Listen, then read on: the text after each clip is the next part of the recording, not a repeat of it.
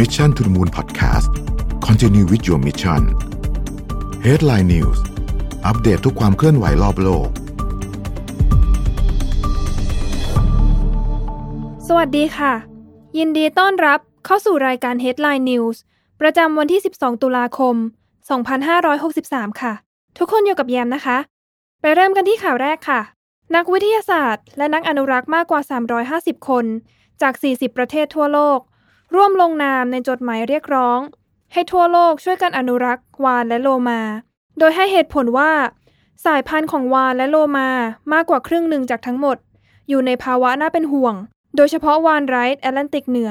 ที่ปัจจุบันเหลืออยู่แค่ไม่กี่ร้อยตัวในโลก และโลมาวากิต้าซึ่งอาจจะเหลือเพียงแค่ 10 ตัวเท่านั้น Save the whales เป็นสโลแกนของนักอนุรักษ์ ที่คุ้นหูกันดีจากช่วงทศวรรษ 70-80 ซึ่งนำมาสู่การประกาศยุติการล่าวานเชิงพาณิชย์ได้สำเร็จในเวลาต่อมา แต่ตอนนี้นะคะ สัตว์เลี้ยงลูกด้วยน้ำนมเหล่านี้ ต้องเผชิญกับภัยอันตรายต่างๆ จากการกระทำของมนุษย์ ไม่ว่าจะเป็นขยะพลาสติก การสูญเสียถิ่นที่อยู่ตามธรรมชาติ การถูกล่า การถูกเรือที่แล่นผ่านชน และที่สร้างความเสียหายมากที่สุดเลย ซึ่งคาดว่าทำให้วาฬและโลมาตายมากกว่า 3 0 0 0 0 0 ตัวต่อปี ก็คือการติดไปกับอุปกรณ์จับปลาโดยบังเอิญค่ะ อย่างไรก็ตาม ผู้เชี่ยวชาญจากหลายประเทศ มีความเห็นคล้ายกันว่า การสูญเสียนี้สามารถหลีกเลี่ยงได้ แต่ต้องมีแรงผลักดันทางการเมืองที่มากพอ โดยรัฐบาลต้องพัฒนาและให้ทุน รวมถึงใช้มาตรการที่จำเป็น ในการปกป้องและรักษาสายพันธุ์เหล่านี้ไว้ค่ะ ข่าวที่ 2 ค่ะ Skype ถูกเข้าซื้อกิจการโดย Microsoft ซึ่งเป็นการเข้าซื้อกิจการที่ใหญ่เป็นอันดับที่ 3 รองจาก LinkedIn และโนเกียการแพร่ระบาดของโควิด -19 ทำให้คู่แข่งแอปพลิเคชันวิดีโอคอลมีมากขึ้น เพราะผู้คนจำเป็นต้องเชื่อมต่อกันผ่านออนไลน์ Skype ก็ได้รับการสนับสนุนจาก Microsoft เนื่องจากการแพร่ระบาดนี้ ในเดือนมีนาคมที่ผ่านมา โดย Microsoft กล่าวว่า Skype มีผู้ใช้งาน 40 ล้านคนต่อวัน ซึ่งเพิ่มขึ้นถึง 70%จากเดือนที่แล้ว นอกจากนี้ Skype ยังได้รับการปรับปรุงเพิ่มเติม เช่น มีการเปลี่ยนแบ็กกราวด์ได้ในขณะที่วิดีโอคอล และยังเพิ่มการใช้งานปุ่ม Skype ใน Edge หรือ Outlook ทำให้การโทรผ่าน Skype เกิดขึ้นได้รวดเร็วขึ้น และหากต้องการเชิญเพื่อนให้เข้าร่วมการสนทนา ก็สามารถส่งลิงก์เชิญได้ โดยไม่จำเป็นต้องดาวน์โหลด หรือสมัครแอปพลิเคชันเพื่อใช้งานค่ะ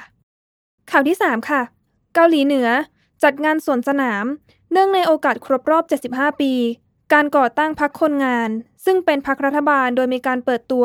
ขีปนาวุธข้ามทวีปรุ่นใหม่ล่าสุด ที่อาจจะมีขนาดที่ใหญ่ที่สุดในโลก คิมจองอึนผู้นำสูงสุดของเกาหลีเหนือ เดินทางมาเป็นประธานในพิธีสวนสนามของกองทัพ เมื่อช่วงเช้ามืดวันเสาร์ตามเวลาท้องถิ่น โดยคิมจองอึนได้กล่าวถึงหลายประเด็น ทั้งการยกระดับขีดความสามารถในการป้องกันประเทศ การบรรเทาภัยพิบัติจากพายุใต้ฝุ่น และการป้องกันโรคโควิด -19 ค่ะ และหนึ่งในไฮไลท์ของงาน ก็คือขีปนาวุธข้ามทวีปรุ่นใหม่ ที่เป็นการเปิดตัวครั้งแรกในรอบ 2 ปี ซึ่งมีขนาดใหญ่จนต้องใช้รถบรรทุก 22 ล้อในการขนย้ายค่ะ โดยผู้เชี่ยวชาญคาดว่าเนี่อาจจะเป็นหนึ่งในขีปนาวุธข้ามทวีป แบบเคลื่อนที่ได้บนบกที่ใหญ่ที่สุดในโลกค่ะ ข่าวที่ 4 ค่ะ ผลวิจัยจากสถาบันวิทยาศาสตร์แห่งชาติออสเตรเลีย เผยว่าโคโรนาไวรัสสายพันธุ์ใหม่ ซึ่งก่อให้เกิดโรคโควิด -19 สามารถอยู่รอดบนพื้นผิวเรียบๆต่างๆ ได้ เช่น บนธนบัตร แก้ว หน้าจอโทรศัพท์ และเหล็กสเตนเลสได้นานสูงสุดถึง 28 วัน ในอุณหภูมิห้องหรือประมาณ 20 องศา และต้องเป็นในที่มืด แต่หากเป็นไวรัสไข้หวัดใหญ่ จะสามารถอยู่รอดบนพื้นผิวเหล่านี้ได้ไม่เกิน 17 วัน อย่างไรก็ตาม ศาสตราจารย์รอนเอ็กเคิลส์อดีตผู้บริหารศูนย์ไข้หวัดแห่งมหาวิทยาลัยคาร์ดิฟกล่าวว่า การวิจัยนี้มีแต่จะทำให้คนกลัวมากขึ้น ทั้งๆที่ไม่มีความจำเป็นเลย เพราะไวรัสจะกระจายได้ผ่านเมือกของคน ผ่านการไอ